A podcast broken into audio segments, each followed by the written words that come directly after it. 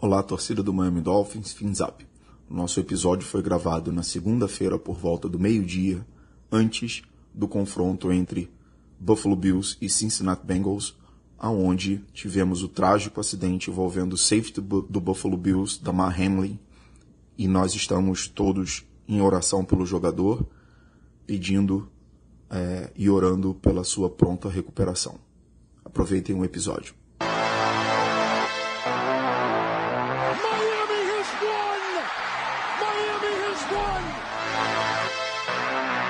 The 1966 season, spotlighting its newest team, the Miami Dolphins. Reese to the corner to Quilley's got him. Quilley, touchdown. What a game by Marino. You talk about championship courage. Baloa, blocked by Armstead. Going, he's got him! He's got him! Tyreek Hill! 60 yards! Check your pulse if you're not fired up. Está no ar o seu Fináticos, o podcast oficial do Miami Dolphins em língua portuguesa. Fala torcida do Miami Dolphins, tá brabo, tá brabo, tá complicado. É, Miami Dolphins foi derrotado pela quinta vez seguida nessa temporada. E agora nessa reta final, os Dolphins estão colapsando. É, perdemos para agora, agora, para o New England Patriots lá em Foxborough por 23 a 21. E vamos, vamos bater um papo aqui para descobrir o que está acontecendo com o Miami Dolphins. Fala, Thiago, tudo certo, meu parceiro? Salve, Rafa, salve, galera do Fináticos, Fins Up. É, eu diria para vocês que essa derrota agora do Patriots, é, entre as cinco consecutivas que nós estamos enfrentando, a gente já há mais de um mês aí não sabe o que é vencer, foi a que menos me desagradou. Óbvio que a gente fica triste por perder, óbvio que a gente vai dar uma cornetada no Sanders por mais um field goal, tem estatística sobre isso esse ano. Nós estamos 1-5 em jogos em que ele perde field goal.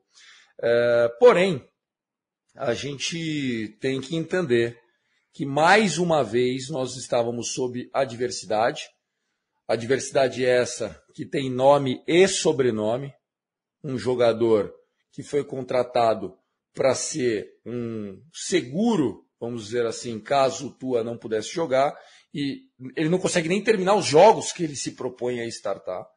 Então, assim, tem bastante coisa para a gente comentar, é, erros pré-snap, mas enfim, eu estou tentando manter a minha saúde mental, viu, Rafa? Porque nós estamos no janeiro branco, onde nós temos que combater a ansiedade e a depressão. Fazer isso torcendo para o Dolphins é difícil, mas cá estamos nós, viu, meu Engraçado querido? Engraçado foi ontem o Paulo Antunes, no pré-jogo da, do, do Sunday Night Football, ele, ele dizia o seguinte: é, é, deve ser muito difícil torcer para o Miami Dolphins. Eu não sei como é que é isso, mas deve ser muito difícil torcer para o Miami Dolphins. Eu morri de rir. Ele é muito figura. Ele é uma figura. É uma figura. Aliás, quem, quem não ouviu ainda o último episódio, vale a pena pela presença do, do, do, do Paulo, porque ele relembrou a, a, temporada de 93, derrotas em 91, coisas que muitos de nós aqui nem sonhávamos o que era Miami Dolphins naquela época. E ele, como uma criança que morava nos Estados Unidos, já vivenciava, né?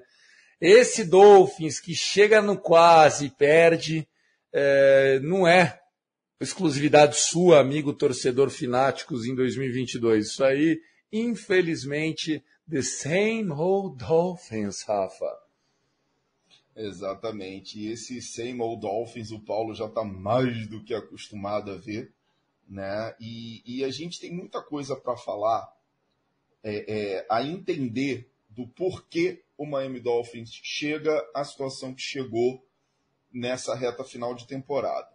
Os Dolphins foram para a partida contra o New England Patriots sem Teron Armstead, Bradley Chubb, Tua Tagovailoa, Xavier Howard. Assim, eu tô listando todos os principais jogadores do time. Todos, todos. O Teron Armstead é o left tackle titular.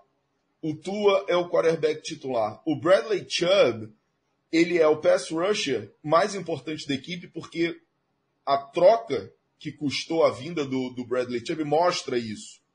Uh, o Xavier Howard é o nosso corner principal. Mesmo quando o Byron Jones ainda estava no time, o corner principal era o Xavier Howard. Então, assim, os Dolphins estavam sem todos, todos os principais jogadores da equipe. Perdão, perdão. Tariq Hill jogou. Tariq Hill jogou. Tariq Hill tá na lista dos principais jogadores. Né? Não, eu concordo, mas assim, é, o, o Tyreek Hill, nós sabemos o impacto que ele tem, inclusive ele anotou o touchdown na partida, né? Porém, é, ele se limita àquilo que lhe compete, que é quando a bola chega, proporcionar jogadas explosivas. Agora, a diferença que nós temos do Teron Armstead saindo para entrar o Greg Little, me desculpa, é a mesma coisa ah. que você pegar uma nota de 5 dólares e uma nota de 5 reais. É uma diferença. Ah, eles são left tackle. Ah, os dois são grandão. Ah, os dois usam a camisa 70 e pouco. Rapaz, é só nisso. Os dois usam capacete chuteira, porque o que o Greg Little é, acabou deixando passar jogadores tem Mas foi o Greg Little que jogou ontem? Foi.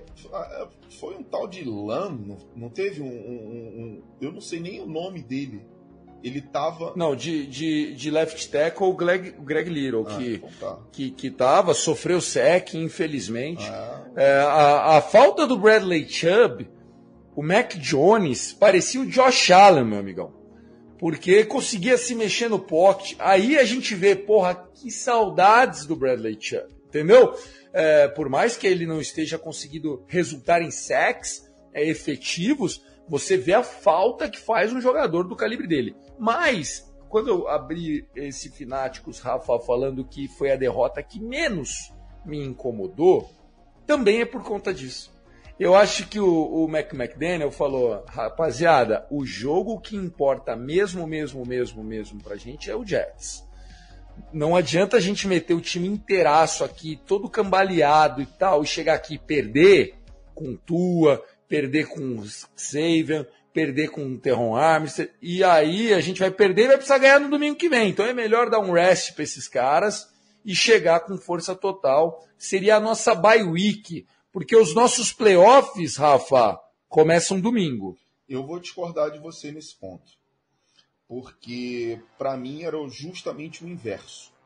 Você ganha o jogo ontem contra o New England Patriots, os Jets perdendo a partida é, é, de tarde, os Dolphins já estariam classificados com uma rodada de antecedência e a nossa bye week seria o jogo seguinte contra os Jets. Esse jogo contra os Jets passaria a não valer nada, absolutamente nada, porque os Dolphins já teriam a vaga garantida para os playoffs. E aí você descansa todos essas, essas, esses nomes que estão precisando de uma semana de descanso e você vai para a partida contra o Kansas City Chiefs com o time descansado. Ao contrário dos Chiefs que teriam jogado. Então, assim, eu acho que seria justamente o contrário. Eu não entendi esse monte de desfalque, sinceramente, não entendi. Eu acho que era, era hora de você ir para o sacrifício final, porque era hora de dar o, o, último gás. Esse jogo a gente não poderia perder. É, e aí o que, que acontece, Thiago? Os Dolphins não controlam mais o seu próprio destino os Dolphins passam a precisar de outro resultado na última semana. É um resultado possível? É. Os Dolphins precisam ganhar do New York Jets e torcer para o Buffalo Bills em casa derrotar o New England Patriots. Esses dois resultados são absolutamente possíveis e eu diria até que prováveis. Então é muito provável até que o Miami Dolphins se classifique aos playoffs. Mas, vamos falar ainda de New England Patriots, porque a gente entrou com esse monte de desfalque. É, o Ted Bridgewater, ele foi o quarterback titular do time, fez alguns bons passes, mas uma pick six, e assim, eu vou te contar um negócio. Aquela pick six ali, meu amigo, aonde ele tentou encaixar aquele passe, é ele precisava ser o Tom Brady para encaixar aquele passe ali. E olha, o Tom Brady teria dificuldade em encaixar aquele passe ali, tá? É, aquele passe foi todo na conta dele. Também na conta dele, mas é também um passe arriscado no meio do campo, provocado pelas jogadas desenhadas pelo Mike McDaniel. De novo, nós tomamos uma int com um jogador de defesa de frente para a bola, esperando aquele passe. Sim, porque era uma terceira para 15 que a gente tinha cometido mais uma falta pré-snap. Nós vamos falar dessas faltas, inclusive o Marcão gravou um áudio aqui para falar também sobre essas faltas, que eu acho que isso, isso custou muito o jogo, custou muito o jogo, a gente pode entrar nisso depois. Mas voltando, terceira para 15, próprio campo, a gente não tomou conta da bola, a gente estava ganhando esse jogo, estava perdendo esse jogo 16 a 14, ou não, foi o contrário. Nós estávamos ganhando o jogo e tomamos a virada no pick six, é, acho que foi isso.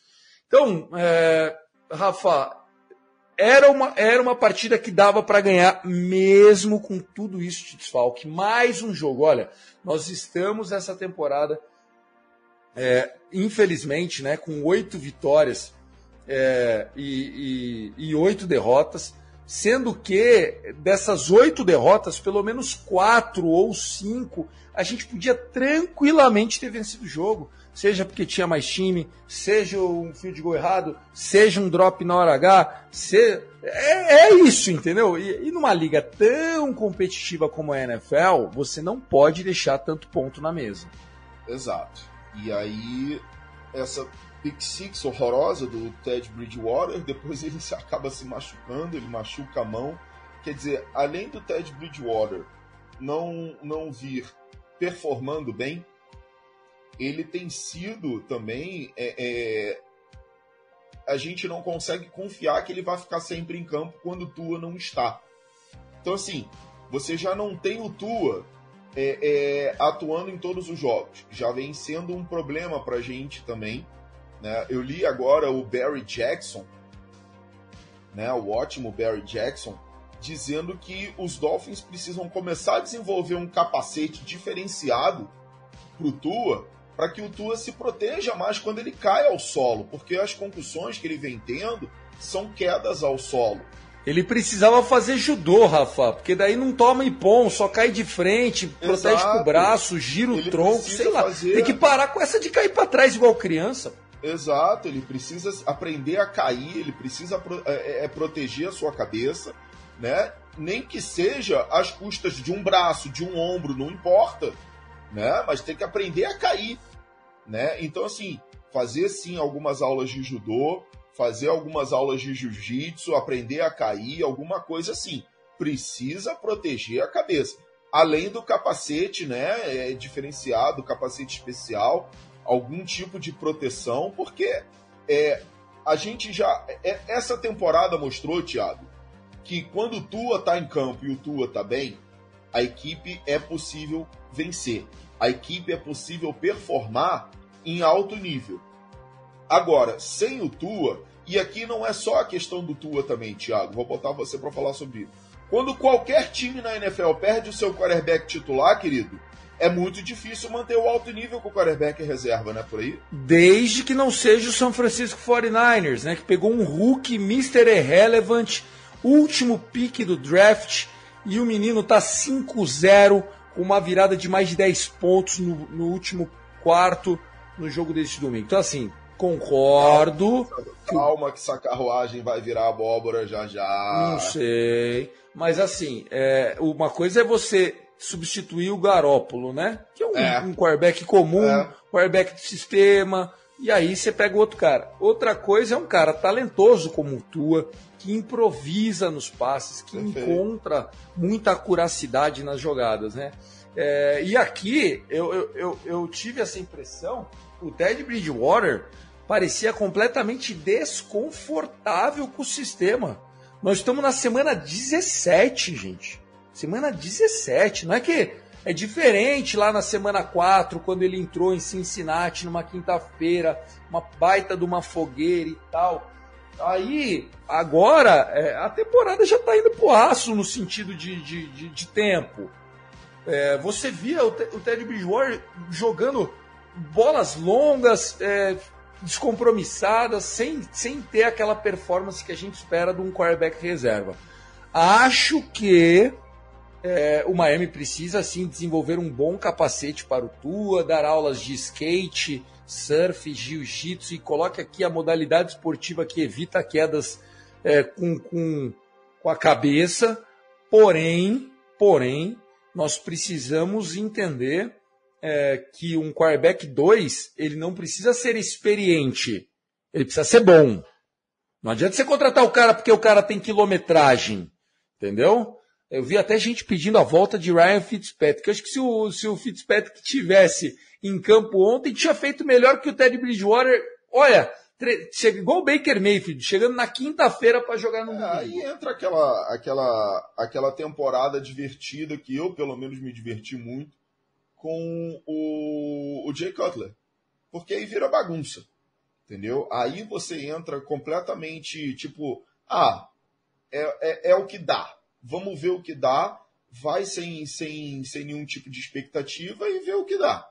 Né? Porque, para mim, quando você perde o quarterback titular, acabou. Acabou, não tem muito o que fazer. Não tem muito o que enfeitar o pavão. O que vier é lucro. Né? E aí, o que, que acontece? Vamos falar de game plan. Né? Vamos falar de plano de jogo. Porque na minha cabeça, você está jogando sem o seu quarterback titular, o seu jogo corrido passa a ser o foco do ataque. Você vai tirar a pressão desse quarterback. Né? Você vai fazer passes curtos, check downs, você vai facilitar. Ah, vai ficar previsível. Vai. Vai ficar previsível. Você está jogando com seu quarterback reserva. O que, que vocês acham que o Christian McCaffrey está fazendo lá em São Francisco? Está fazendo chover. Está jogando uma barbaridade o Christian McCaffrey. Ah, mas é o Christian McCaffrey. Ah, mas vocês não gostam quando eu falo que tem que ter running back bom no time. Né? Vocês não gostam quando eu falo que tem que draftar running back lá no alto, que tem que pagar muito dinheiro para running back. Aí vocês reclamam, todo mundo reclama quando eu falo isso. Né? Olha o Christian McCaffrey tirando o peso do, do, do Brock Purdy lá em, em São Francisco. A ideia é essa, gente. A ideia é essa. E aí a gente tem um jogo corrido que razoavelmente está entrando em Miami. Razoavelmente está funcionando. Por que, que não bate mais nesse jogo corrido? Porque tem que ficar forçando o passe no meio do campo, entendeu? O, o, o Thiago comentou aqui da interceptação da Pick Six, era uma terceira para 15. Mas que diabo a gente não consegue encaixar um screen pass aqui, gente? Quantos screen passes o Miami Dolphins teve, teve nessa temporada? Pô, não é possível, cara. Todo mundo consegue. A gente tem o Jalen Waddle, a gente tem o Tariq Hill e a gente não consegue encaixar um screen pass para ganhar 10, 15 jardas. Ô, Thiago, peraí, né? É, é, é, tem muita coisa no gameplay que a gente tem que rever, né? É, e eu, o mais é, interessante é porque essa é uma temporada, e eu juro, não queria ser o poeta do apocalipse, quando há cinco semanas atrás eu falei: olha, gente, nós vamos sair agora para uma sequência de três jogos fora de casa. Se a gente perder dois jogos, três jogos, não vamos se desesperar. É só o primeiro ano do Mike McDaniel tal. Mas assim, ninguém sonhava que ia ser esse colapso total e completo. E muito menos a inabilidade da gente conseguir se adaptar para novas maneiras de movimentar as correntes. As correntes não andam, então você troca, você muda, você faz. Vieram é, novas armas, né? a gente tem que dizer aqui. O, o Jeff Wilson Jr. foi importante, inclusive no, num, num drive ele foi fundamental, mesmo não conseguindo ganhar as jardas nas corridas, ele fazia com que a defesa do Patriots ficasse mais próxima da linha de scrimmage, abrindo um pouco mais de espaço para as big plays que entraram. A gente teve o Monster que deu sorte no primeiro drive nosso, né, porque ele sofreu um fumble e ali o juiz falou que uh, tinha sido o máximo avanço e por isso que o fumble não poderia ser revisado, é, mas também conseguiu algumas, algumas jardas pós-contato. Então, assim, a gente tem jogo corrido para tentar fazer mais, a gente tem armas aéreas para tentar fazer mais. A nossa offensive line, infelizmente, ela retrocedeu nesse, nesse, é, nessa sequência de cinco jogos, né? até por questões de saúde. É, o, o, o Connor Williams, eu acho que é, não sei se pegaram um pouco o jeito dele, já não acho ele um, um, um center que, que vale a pena o salário que estão pagando para ele para jogar de center. Talvez a gente tenha que rever essa posição para off-season, mover novamente Connor Williams para left guard e colocar um center de ofício, lembrando que a gente está jogando adaptado o ano inteiro. E uh, a play call, né? A play call é, ela assusta às vezes, né? Como a gente flerta com o risco que, que a liga ela é, é muito mais aérea do que terrestre, gente, isso é inegável. A gente tem que se acostumar a isso. Você que é old school, gosta de 35 carries por jogo, me desculpa, esse jogo morreu. Mas também a gente não se reinventar passa por esses problemas. As defesas estão pegando e cometendo o nosso. Qual, qual é o nosso turnover differential esse ano? É só vocês analisarem. A nossa defesa não provoca turnovers e nosso ataque tem cometido turnovers. Todos os jogos, todos os jogos. É, essa questão do, do, do, jogo corrido pesado morreu, 35 é, é, corridas por jogo isso morreu. Morreu para quem não tem running back que presta. Aí sim morreu. Agora, se você tem um Jonathan Taylor, como tem o Indianapolis Colts, eles vão correr. O problema é que o Indianapolis Colts só tem o Jonathan Taylor, não tem mais nada. É quando você tem um Derrick Henry, ah, o Derrick Henry corre menos do que 30 tentativas por jogo? Duvido. É por aí, filho. É 25, 30, 35 por jogo. Né? Tirando o, o, o peso do Ryan Tannehill, o problema é que eles tiveram uma série de outros problemas. E aí o que acontece? É, é, muitos times, hoje em dia, vêm negligenciando também as linhas ofensivas. E aí você pega, por exemplo, uma linha ofensiva como do Philadelphia Eagles, olha como é que eles estão. Né? Então, você dá tempo ao Jalen Hurts, você permite que o Jalen Hurts corra com a bola, você tem dois bons, rápidos running backs lá em, em, na Filadélfia, né? Então você tem armas no ataque, você tem armas aéreas também, né? O, o AJ Brown, o, o Devonta Smith, o Dallas Goddard. Então, assim, você tem armas no ataque aéreo, você tem armas no ataque corrido, você tem uma baita linha ofensiva e, oh, oh, o que, que acontece? O Philadelphia Eagles é uma das melhores equipes da NFL, assim como o São Francisco 49ers. Então, assim, a fórmula não é muito difícil. A fórmula não é muito difícil. Parece ser difícil para Miami. Né? as coisas não andam a gente sabe qual é a fórmula, mas por alguma maneira não sabe fazer a fórmula.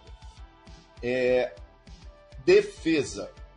A defesa do Miami Dolphins ontem contra o, o New England Patriots, é, ela não relou no Mac Jones.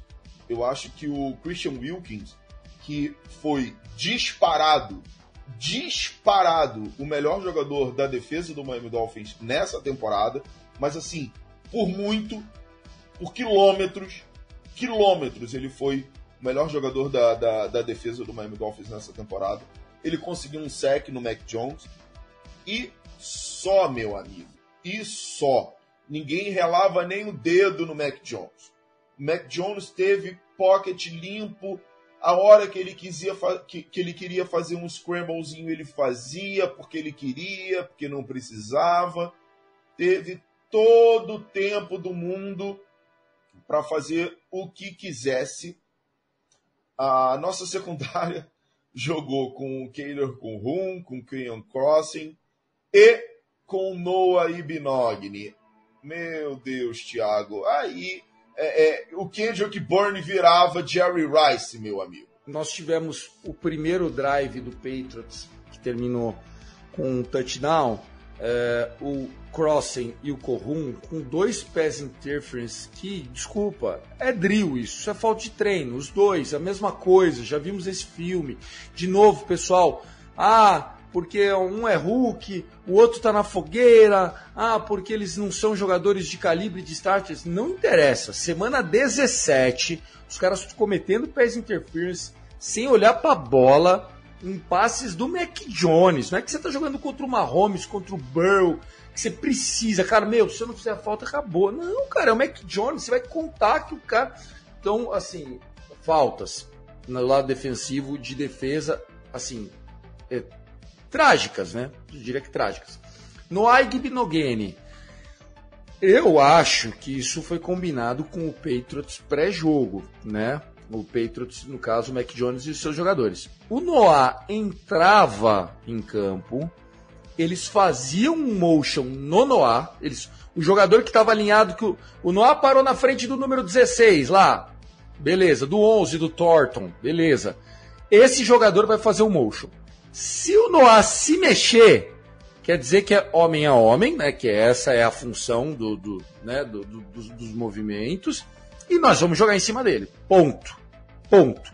Se ele não se mexer, quer dizer que é zona, e nós vamos jogar em cima dele. Ponto. Cara, acabou. O cara entrava em campo, a bola era nele e já era. Ah, todas foram completas? Não. Mas mostra o grau de. É a curacidade que os times estão tendo em jogos contra o Dolphins. Ô, oh, camisa 9 está em campo. Ah, maravilha. Vamos arriscar para cima dele, porque a chance de ter um passe completo é muito maior. No primeiro touchdown, isso ficou muito nítido. O Noah Gnobeni vem acompanhando. O, o, o Rowe aponta para o Noah e fala assim: ó, esse é o meu, passa. O que, que o Noah entende? Pega esse. Ficou os dois no mesmo cara. O rapaz da ponta lá que estava é, sozinho recebeu a bola touchdown. Bateram cabeça assim numa jogada simples, simples. Não foi com tava a, o snap saiu da linha de quatro jardas já, pouco campo, pouco espaço, era só pressionar e não, a gente não conseguiu fazer isso. Isso é defesa de college, com todo respeito. É a hora que a gente começa a questionar o Boyer e a comissão técnica, porque só a gente está vendo? Com certeza não. Não é nós aqui do Brasil que estamos enxergando mais que os caras, com certeza não. Mas a gente não tem resposta para isso? Ah, não, mas é que o Saban também não jogou. Aí, o, enfim, eu não vou nem falar do outro que não jogou esse é ano. Isso. É isso. E, e, ainda tem outra coisa. No, no, no, outro touch, no último touchdown do, dos Patriots, o alinhamento dos Dolphins estava completamente errado, porque o Duke Riley, que é linebacker, ele estava marcando um wide receiver. E ele avisa, ele sinaliza, ele, ele, ele mexe com os braços. Ele fala, gente, tô aqui sozinho contra um receiver. Ele fala, galera, tô aqui sozinho, ó, eu tô aqui sozinho. Corre. Não, correndo? E o que, que o, o Mac Jones faz? Exato. Joga. Assim, eu vou jogar, pô. É verdade. Obrigado, oh, obrigado aí por ter avisado que o, você tá o, com medo. O, o receiver do, dos Patriots, ele tava histérico avisando que ele tava numa marcação individual contra um linebacker para lançar rápido nele. E, e, assim, o que que não acontece? Um pedido de timeout. Ali era obrigatório que os Dolphins pedissem um tempo para fazer o realinhamento da defesa. Não fizeram. Gente, ali o Miami Dolphins entregou de bandeja para os Patriots seis pontos, sete pontos no caso, né, por causa do extra point, porque ali foi uma falha clamorosa de alinhamento. O Duke Riley viu, o recebedor viu, o Mac Jones viu, a gente viu na hora. Eu, eu, gente, vocês não têm noção de como é que eu tava em casa. Eu tava em casa fazendo sinal de T e gritando: time out, time out, time out. Porque, gente, isso é básico. Isso é básico, né? E aí fica aqui o nosso alerta, né? Porque tudo isso que a gente está discutindo aqui, isso cai sobre coaching isso é coaching, tá? Então fica a nossa crítica construtiva para que Josh Boyer possa fazer um trabalho melhor, né? Fica aqui o sinal de alerta. Precisa fazer um trabalho melhor, porque a gente ainda tem esperança em recuperar a temporada. A temporada ainda não acabou. Por pior que ela esteja neste momento, a temporada ainda não acabou. E aí o que acontece? Miami Dolphins ganha do New York Jets. O Buffalo Bills ganha do New England Patriots. A gente vai para os playoffs. A gente pega o Kansas City Chiefs, por exemplo. Você faz esses ajustes que a gente está falando aqui. Você salvou a temporada. Você ganha um joguinho, você classifica nos playoffs, você ganha um jogo nos playoffs, você salva a temporada. E posso falar, se, se o Tua tiver saudável Uhum. contra esse Chiefs que sofreu ontem para ganhar do magro, magro, magérrimo, paupérrimo Denver É Broncos. falando. A gente tem chance de ganhar. A gente tem chance de ganhar. Ah, Mas jogando desse jeito, com essa boleca que estão jogando, aí não tem chance de ganhar. E quando a gente faz a crítica, a crítica é totalmente de forma construtiva, porque ainda há esperança de recuperar.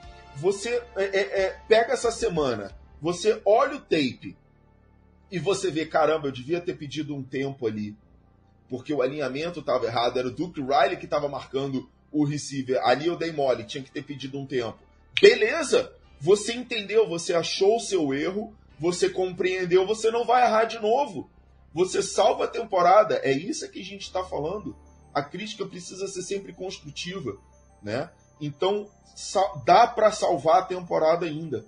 Então os erros a gente consegue identificar até com facilidade os erros.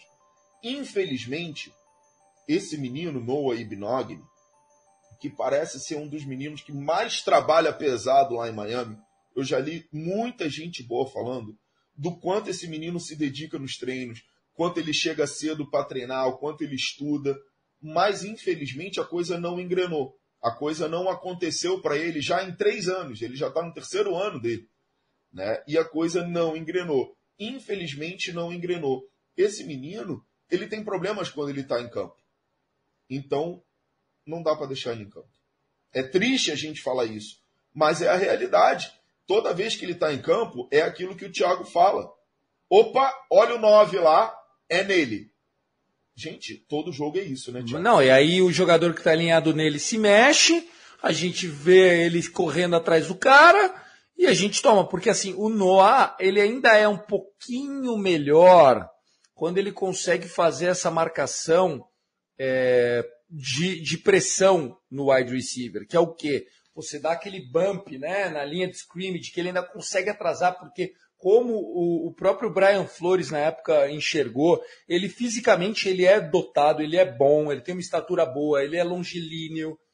Ele só é desesperado, porque a hora que o, wide receiver escapa e ele começa a, a, a progredir na rota ali, ele comete erros que, que não são é, de um first rounder, muito menos de um veterano, porque nós já podemos dizer, ele é veterano. Não dá para cobrar do Corrum o que a gente cobra do Noah Gnogeni. Então, assim, existem diferenças, tá? E eu não estou mais falando de draft capital. Chega, o homem tá lá, tá na dele, mas é, não vejo, não vejo uma solução para ele é, no curto prazo. Porque como retornador também não deu certo, como níquel não deu certo, talvez, sabe o que dava para fazer?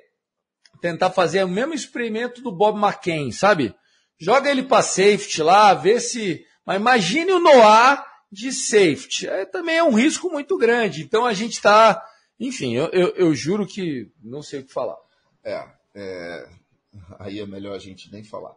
É, temos um outro problema gravíssimo durante toda a temporada. É, é um problema sério, um problema grave e um problema recorrente que em 2020 era uma uma como é que eu vou dizer uma qualidade do Miami Dolphins, uma segurança do Miami Dolphins. Em 2021 passou a ser uma desconfiança e em 2022 passou a ser um grave problema. A gente está falando agora de Jason Sanders, kicker do Miami Dolphins. É... O cenário é realmente esse, gente. 2020, vocês lembram? A gente estava comparando a performance do Jason Sanders com o Justin Tucker, que eles eram os dois melhores kickers da liga naquele momento. Né? E aí ele recebe um grande contrato, merecido à época. O problema é que em 2020 é, já caiu de produção e agora, em 2021 ele já caiu de produção e agora em 2022 ele despenca de produção. perdeu mais um field goal, um field goal que não era difícil, menos de 50 jardas, as condições climáticas não estavam ruins. O Nick Folk, é, kicker do, dos Patriots, acertou tudo que tinha para acertar nesse jogo. Então, assim, não havia desculpa. E mais uma vez, o Jason Sanders compromete, perde um field goal e o Miami Dolphins, mais uma vez com um field goal errado, perde uma partida. Thiago, deu, né? Poxa vida, vamos usar o meu áudio do último Fináticos, ou da semana 6, ou da semana 9, porque, na minha opinião, é, kicker é 80% confiança, 20% processo. O que, que é o processo? O processo é a mecânica do seu chute, posicionamento de quadril, é, química com o holder, timing na hora de chamar o snap, leitura de condição climática, de vento, onde que você vai chutar, que você vai bater. Então 20% é isso. É aquilo que está na mesa para quem quiser estudar, quem quiser fazer e tal. Qualidade individual, técnica, todos eles têm. Ser kicker, eu acho que é a posição mais difícil do mundo nos esportes competitivos. Só são 32 empregados no planeta. O resto vai arrumar uma outra profissão, vai fazer um curso técnico, vai, vai sei lá, baixa o aplicativo, sai rodar com o carro. Só tem 32 vagas no planeta. Então, assim, o cara que tá lá, ruim, ele não é. Ele não é ruim. E 80% é confiança. E o Jason Sanders não é dessa temporada. Começou a se questionar. Você lembra que o Paulo falou no último Fináticos? Ah, o que me preocupou no Tua foi ele falar que muitas vezes ele se olhou no espelho e se perguntou: será que eu sou bom mesmo? Só que assim, as variáveis de um quarterback são 300 vezes maiores que de um kicker. Porque de quantos jogadores estão na loss, Quantos jogadores estão no fundo do campo? Como é que está o sistema de pressão? O que, que eu estudei no tape? Quem são meus jogadores? Qual é o pacote que eu tenho? Que áudio botar à disposição? Então, já não dá para comparar um kicker com um quarterback por aí, mas a confiança de um QB também é importante. Só que kicker é só confiança. É, é só mentalizar. Eu vou ter que acertar. Óbvio, o cara tem que ser bom, tem os 20% da técnica. Eu não vou ficar repetindo aqui coisa de kicker. Mas o que está acontecendo para o Sanders é que não só ele está errando, como ele tá errando do mesmo jeito, wide right, toda a bola, a bola passa alta, do lado direito do Y, todas as bolas. Meu amigão, então nem os 20% você está acertando. Sabe assim, você está errando coisas básicas. Na minha opinião, para domingo, eu trazia, pelo menos durante a semana, um tryout para um outro kicker, só para falar pro Sanders, Sanders, eu preciso. É, eu, eu, eu preciso trazer outro cara. Ou você né? Vamos lá? E aí na sexta-feira você ativa o outro ou não ativa. Mas um calor esse Jason Sanders precisa ter. Porque no, no, no emprego nosso aí, do dia a dia, num escritório, quando você vê chegar um, uma pessoa que pode pôr risco a sua vaga, você tem dois caminhos. Ou você se motiva e melhora, ou você se apaga e vai ser mandado embora. Ah, chegou a hora do Jason Sanders também se decidir. Ou ele se motiva e melhora. Eu lembro que quando teve a bye week, vieram defensores aqui, inclusive Vossa Excelência, senhor Rafael Leal, e falou: não, porque agora você está vendo, olha, era bom para 70 jardas. Não adianta nada. Porque o, aqueles jogos estavam ganhos, o Tua estava voando, o time estava bem. O cara chega lá e chuta. Agora o time começou a perder. Meu Deus, é fora de casa. Ai, ai, ai, eu preciso acertar esse chute, porque daí a gente vai ficar na frente do placar. Acabou, meu amigo. Você já errou o chute, você já errou. É por isso que kicker é difícil, por isso que só tem 32. Porque precisa ser um cara mentalmente Adam Vinatieri. O cara não erra, o cara não erra. O cara chega lá e o cara não erra e acabou. Enfim, uma pena, de novo. Esse jogo está na conta do Jason Sanders também, porque não só três pontos fizeram falta no placar no final do jogo, e o Nick Folk não acertou tudo, tá? Eles erraram um extra point, que é o que mais machuca a gente, né? Como, como para nós do ataque, sabendo que estamos só a uma posse, mudaria toda a concepção, inclusive defensiva.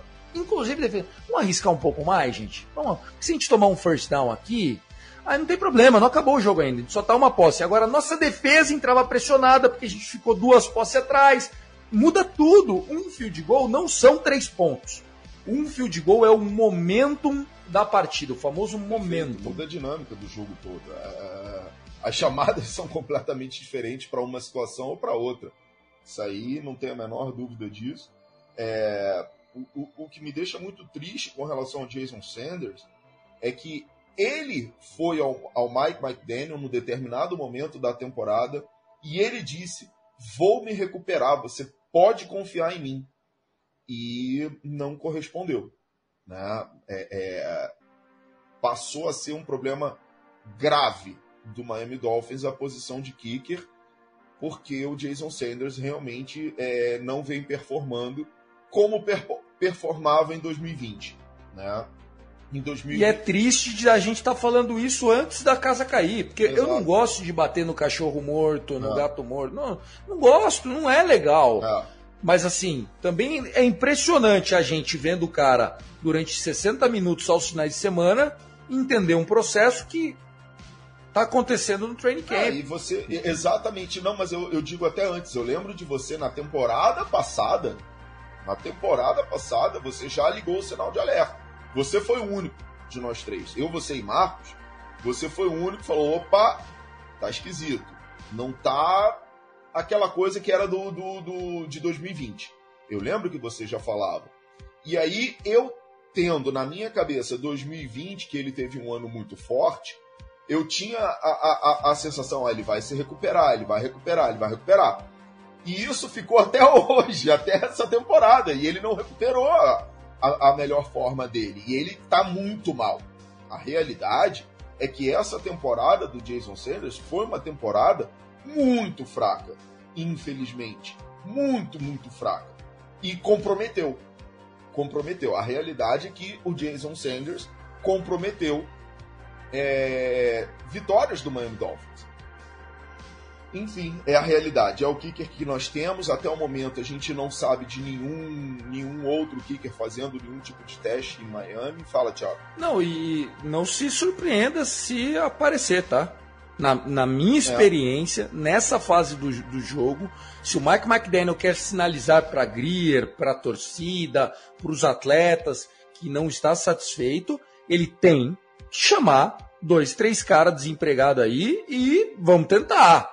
Fazer um teste. É lógico, é para sinalizar, é para mostrar, uhum. porque você acha, sinceramente, você acha que o clima no vestiário hoje está como, Rafa? A gente tem que aqui ser, oh. ó, a gente tem que ser aqui cético, tá? É, nós somos torcedores. Se fosse a época do Finscast, a gente já tá tocando fogo no microfone aqui.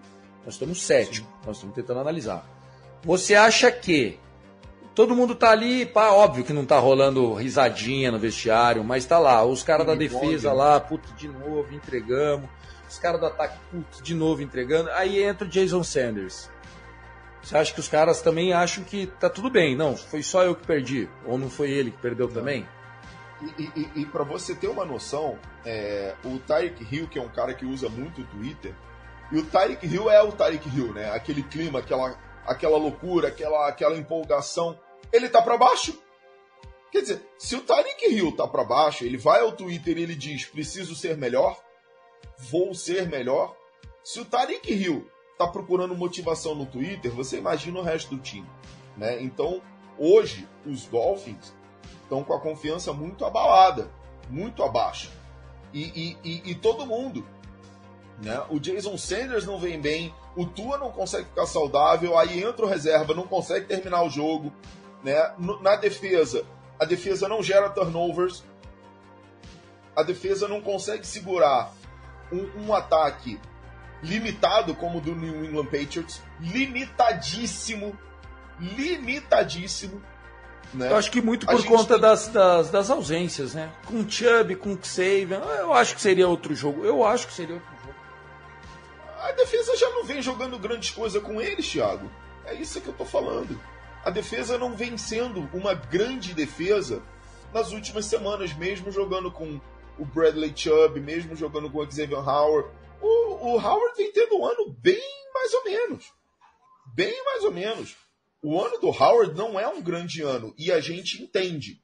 Né? O Xavier Howard está com alguns problemas físicos, está com algumas limitações físicas.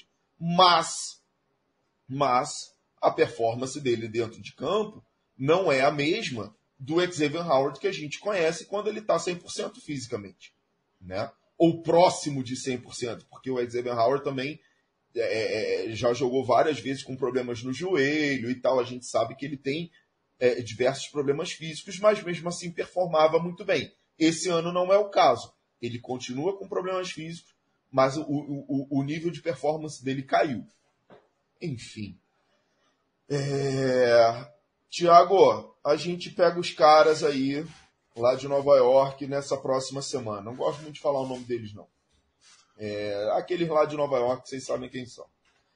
É... Perderam, tomaram uma lapada feia do Seattle Seahawks, né? Foi uma pancada. Eu avisei que era o pique da semana, Seattle Seahawks mais Exato. um e meio. Exato. Ih, fácil, pagou fácil isso aí. É, perderam feio para o Seattle Seahawks e estão eliminados já. Tá? É, é, o, oficialmente, o, o, o, time lá de Nova York não tem mais matematicamente qualquer possibilidade de classificação aos playoffs.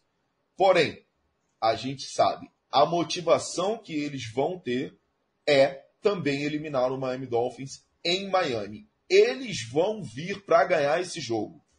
Eles têm motivação para ganhar esse jogo.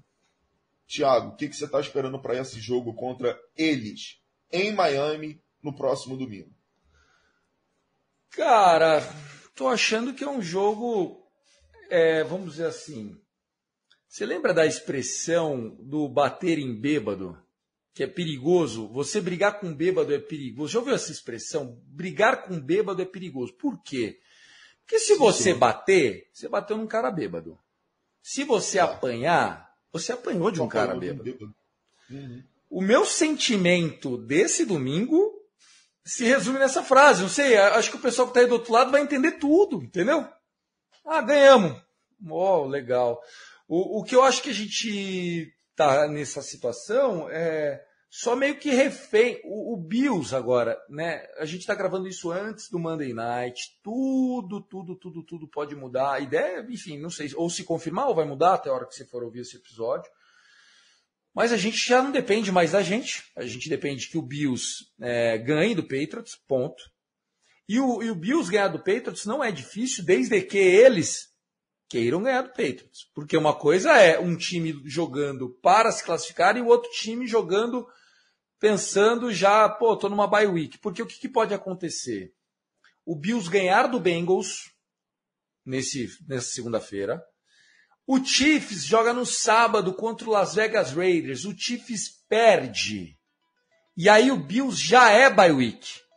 E aí não tem por que os caras arriscar a temporada na véspera de uma bye week, né? Vão fazer mais ou menos o que fizeram com a gente naquele ano lá, é, é Bradley, como é que era o nome do Barkley? O nome do quarterback reserva?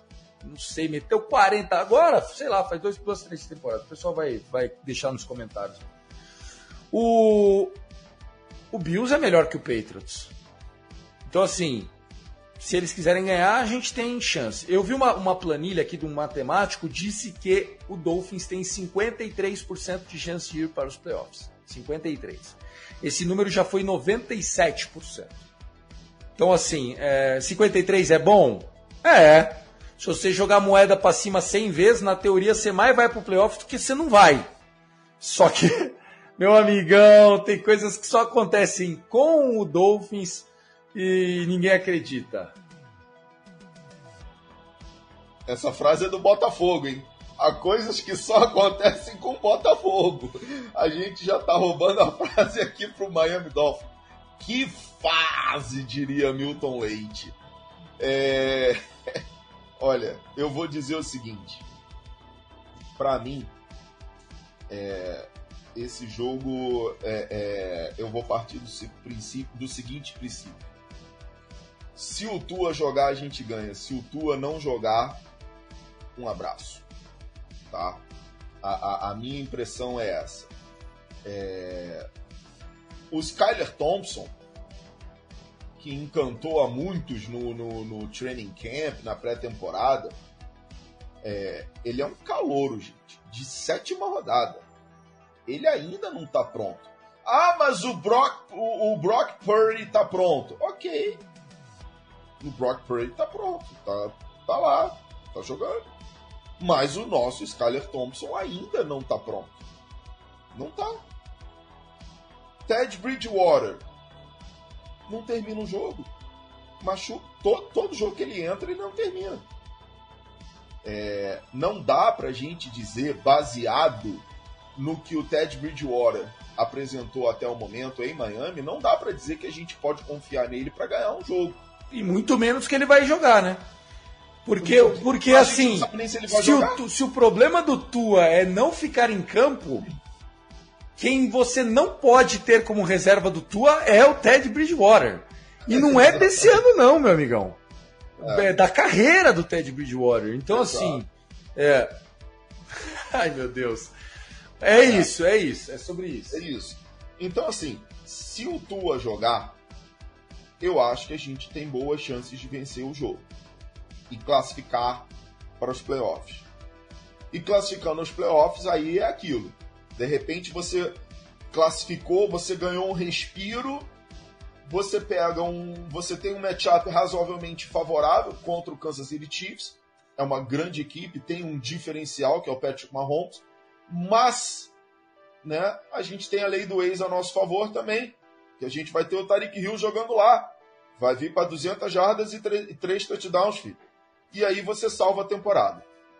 Agora, se o Tua não jogar, eu não tenho nenhum motivo prático, nenhum motivo empírico para dizer vamos ganhar. Porque corre o risco de. Não há lógica. Não, e corre o risco de ser um jogo tão amarrado, se o Tua não jogar, uhum. de a defesa deles provocar mais uma vitória, como foi. Porque aqui, ele jogo contra o Jets, eu, eu digo com todas as letras, o placar foi completamente mentiroso. Embora o Skyler Thompson tenha demorado 45 minutos para entender o que estava acontecendo. E aí a gente encaixou, começou a andar, desandou a maionese em 5 minutos de novo e a ah. gente tomou aquele caminhão de pontos. E uma coisa que as pessoas precisam ter consciência é o seguinte: é, esse time do, do, deles lá de Nova York, os verdes lá de Nova York, é, é, é, um time ainda jovem em construção, com um técnico jovem também, mas ele já tem uma boa defesa, tá? A defesa dos caras é boa. Eles têm o Quinn Williams, que é um baita de um jogador. Eles acharam um excepcional corner no Sauce Garner, né? Então, assim, tem algumas peças interessantes. O CJ Mosley voltou a jogar em bom nível. É, mas agora um eles estão eliminados, né? É, então, aí que tá. Ok, a motivação isso, é outra. Isso, isso. Agora, okay. se o cara tá jogando com. Até os moleque mesmo, até o time mesmo, fala, cara, tamo aqui, o outro tá jogando uma lesãozinha e tal, nem vamos pôr pra campo, é... porque até então eles estavam tentando, né? Exato. E aí, tipo, é, é, é, é que nem quando o, o, o jogador do college vai jogar um bowl né? Tipo, a motivação é outra porque ele tá tendo draft ali. Então, se ele arrisca uma lesão num bowl, ele, ele, ele, ele sai de uma posição de first round no draft para quarto para nem ser draftado. Não, às vezes para nem ser draftado, dependendo da lesão. Um, um, uma lesão de tendão de Aquiles, cara, já é. Acabou a carreira pode dele. acabar com a carreira. Pode acabar com a carreira dele. Então você imagina, por exemplo, a cabeça de um Sauce Garner que, e, que periga aí ser Defensive Player of the Year, indo para um jogo que não vale nada e arrebentar o joelho. É, não, é. E, e, o Sauce Gardner ainda é um exemplo que está protegido aí, é, ano de Hulk, vai ficar cinco anos no Jets. Depois vai ser um dos top três mais bem pagos da história da posição, se mantiver o que está fazendo de Hulk. Exemplo. Então o Quinn Williams, né? O Quinn Williams voltou a ter um, um ano excepcional lá, é um baita de um jogador, é um excepcional jogador, muito jovem, não vai entrar 100%, né? Mas eles têm a motivação de querer acabar com a temporada do Miami Dolphins, como já fizeram várias e várias vezes. Já fizeram isso várias vezes. O Paulo Antunes aqui já lembrou disso várias vezes. Eles mesmo eliminados, eles acabam com a temporada do Miami Dolphins. Então a gente não pode cair nessa armadilha. Né? Mas a gente vai precisar do Tua para ganhar o jogo. O Miami Dolphins não vai ganhar o jogo sem o Tua. Os Dolphins só vão ganhar esse jogo contra eles se o Tua estiver em campo. Thiago, me dá o teu placar. Quem ganha e por quanto? Cara, eu acredito que o Miami vai vencer o jogo. Né? Não vai ser difícil, na minha opinião. Eu acho que o Tua joga, acho que a gente faz uma grande partida. E a única forma da gente ir com queixo é, levantado para o jogo do Wild Card ou para off-season. Porque assim, se o Miami meter 41 a 10, vamos lá, vou, vou, vou representar o Marcão, que está no calor de Belém lá. Se a gente meter o um. placar bailarino. É, o placar bailarino. se a gente meter 41 a 10 nesse jogo e não formos para os playoffs, mas o Tua fizer uma partidaça, eu acho que a gente está bem posicionado para uma off-season. Se a gente for fizer um 41 a 10 esse final de semana e for para os playoffs e jogar bem contra o Chiefs e perder, a gente está bem encaminhado para off-season. O que a gente não pode é perder para o Jets eliminado. Não podemos, não podemos. Isso não pode acontecer. E é, jogar mal, mas ganhar e mesmo assim ficar fora. Ou jogar mal, ganhar, entrar e tomar uma tunga. Entendeu? É, é, então, cuidado com o que você deseja, tá? Se você que está aí do outro lado deseja muito uns playoffs, cuidado. Eu já quis muito só ir para os playoffs e eu vi o meu, o meu maior ídolo dessa, dessa modalidade, é, que foi o Dan, tomar do Mark Brunel mais de 60 pontos. Eu vi, ninguém me contou, eu parei, assisti 63 a 3 e acabou. Então, assim, só ir para os playoffs é, não é o suficiente, tá? Rafa. E, antes, e a hora que for para me decidir, é, eu completo meu raciocínio.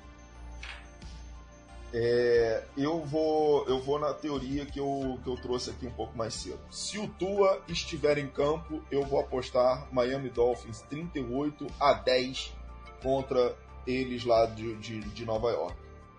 É, eu, eu falo dessa forma porque eu, sou, eu tô sendo respeitoso. Eu não gosto deles não, tá, gente? para quem não tá acostumado, é assim que eu falo deles. Eu não gosto deles, eu, eu a rivalidade para mim é a pior que existe. Eu, é, para mim é o pior rival do Miami Dolphins. Então, é, é, vocês sabem quem são, é o time verde lá de Nova York, lá de, de, de Nova York não, de Nova Jersey, né, de Nova York, é o grande, o, o gigante, né, New York Giants, né, o grande time de Nova York, e eles são o time verde lá de Nova Jersey. Então, 38 a 10, se e somente se o Tua tiver em campo. Se o Tua não tiver em campo, eu não acredito nem na vitória. Você deixou o teu placar, Thiago? 41 a 10 em homenagem ao meu, seu, nosso Marcão, o homem apaixonado. Então, 41 a 10. E, e nós batemos aqui 10 pontos. É jogo para defesa. 10 pontos que eles vão fazer. Você disse 10 pontos, eu disse 10 pontos. E eles não vão fazer mais do que 10 pontos. Ai, meu Deus. Voltou o otimismo, eu continuo iludido. A gente não aprende, a gente não tem vergonha na nossa cara. A verdade é essa. A verdade é essa, a verdade é essa. Mas, Rafa, eu queria então, para terminar, aqui, dizer que o Marcão mandou uns áudios, ele falou sobre é, faltas, falou. A gente não colocou isso no ar por questões de agilidade. Eu estou entrando no carro daqui a 20 minutos para ir para Santos, que fica a 200 quilômetros da minha cidade, que é Sorocaba, onde eu vou prestar homenagem ao Rei Pelé.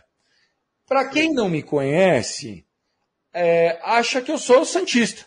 Acha que eu sou santista, que eu torço para o Santos, que o Santos é meu time de coração. Mas, na verdade, é, o Santos para mim é uma religião. Né?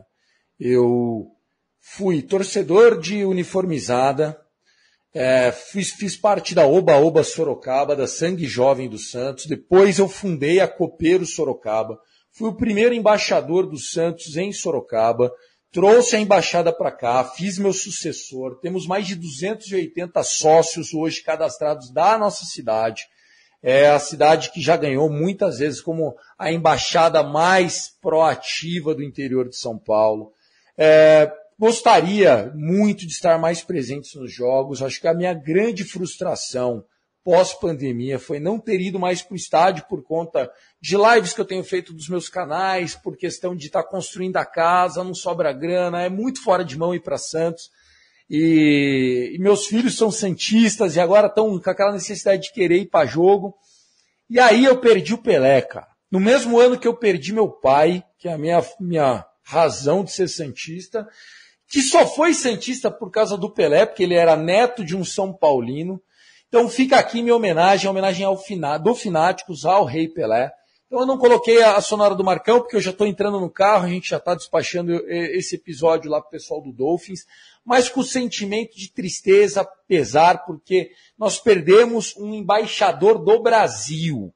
Durante mais de meio século, de 58 até 2005, 2010, quando aí o Pelé ficou velho, problema no quadril. Depois da Copa de 94, acho que foi o auge do Pelé ali como como embaixador do mundo, né? Que ele era o, o grande cara da FIFA, merecidamente, atleta do século.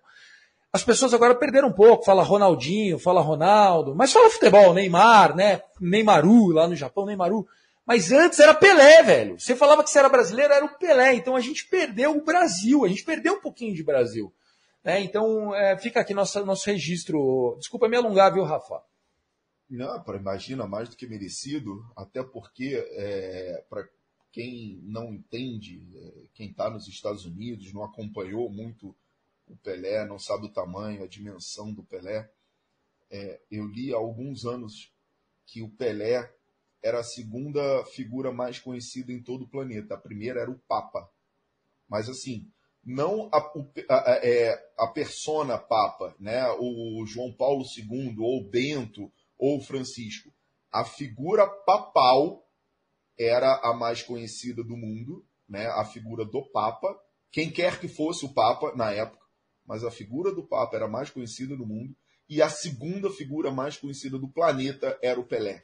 Esse era o tamanho do rei. E, e há quem então, diga que o Pelé, em alguns países, era mais conhecido Nossa. que o Papa, porque assim, Sim. você chegava lá nas é. nações africanas de outras Exato. matrizes religiosas, eles mal sabem quem é Jesus Cristo, quanto mais o Papa ali, tipo, tem outra visão de, de, de religião. Mas lá eles sabiam que o Pelé era um brasileiro que jogava muita bola. Inclusive nos anos 70, né, o Pelé fez várias excursões na África, jogou é, é, na África e, e nos, nos países que que tinham que estavam em guerra, né? E assim como Muhammad Ali, que foi jogar, que foi boxear, né? Foi bailar o seu boxe também na África e interrompeu guerras do, durante as suas apresentações, o Pelé fez a mesma coisa. O Pelé interrompeu guerras. Guerras foram interrompidas na África para assistir o Pelé jogar dentro de campo. Inclusive, Thiago, na única vez que o Pelé vestiu a camisa do meu Fluminense foi num amistoso na África, é, no Zaire nos anos 70. E eu, então, eu tive o E, e, e aí você imagina, né, a logística para parar uma guerra em Exato. 1960 sem internet e telefone em uma guerra, né? Dois lados que estão guerreando. Chegou de um lado, ó, se parar o Pelé, vem Pelé. O outro lado, se parar o Pelé, vem Pelé. Opa, parou, parou, parou, parou, parou, parou. Só faltou os caras tomar uma breja para assistir o jogo e voltar, opa, agora vai lá, 3, 2, 1, valendo. Então, Pelé, gente, sinônimo de tudo, vale a pena pegar seus filhos, seus netos, seus sobrinhos, seus enteados e assistir o Pelé Eterno, que está no Netflix, no Telecine aí, eu acho que abriram o Pelé essa semana para todo mundo que quiser assistir mesmo, vale a pena, tem muito material, eu uso aqui no meu cenário, um livro do Pelé antes do falecimento dele, tá? Tem dois caras que eu, que eu tenho livro de capa no meu cenário. O primeiro deles é esse aqui, Pelé, a importância do futebol, porque fala justamente o quanto o Pelé foi contracultural do que existia, de supremacia branca, de times e pá. O Pelé chegou um negro do Brasil, um país que era, é, enfim, né, estigmatizado, e chegou lá, dominou, fez excelência, mostrou a qualidade, gingou. vale muito a pena. Inclusive tem aquele vídeo no YouTube, né? O que o seu craque faz, o Pelé fez primeiro. Tem elástico, carretilha, voleio, pedalada, penteadinha na bola. É, meu, tem de tudo ali. Essa do Ronaldo Gaúcho levar com a bola, que o Messi eh, mostrou, o Pelé fazia isso com chuteira remendada e bola de couro pesada na chuva.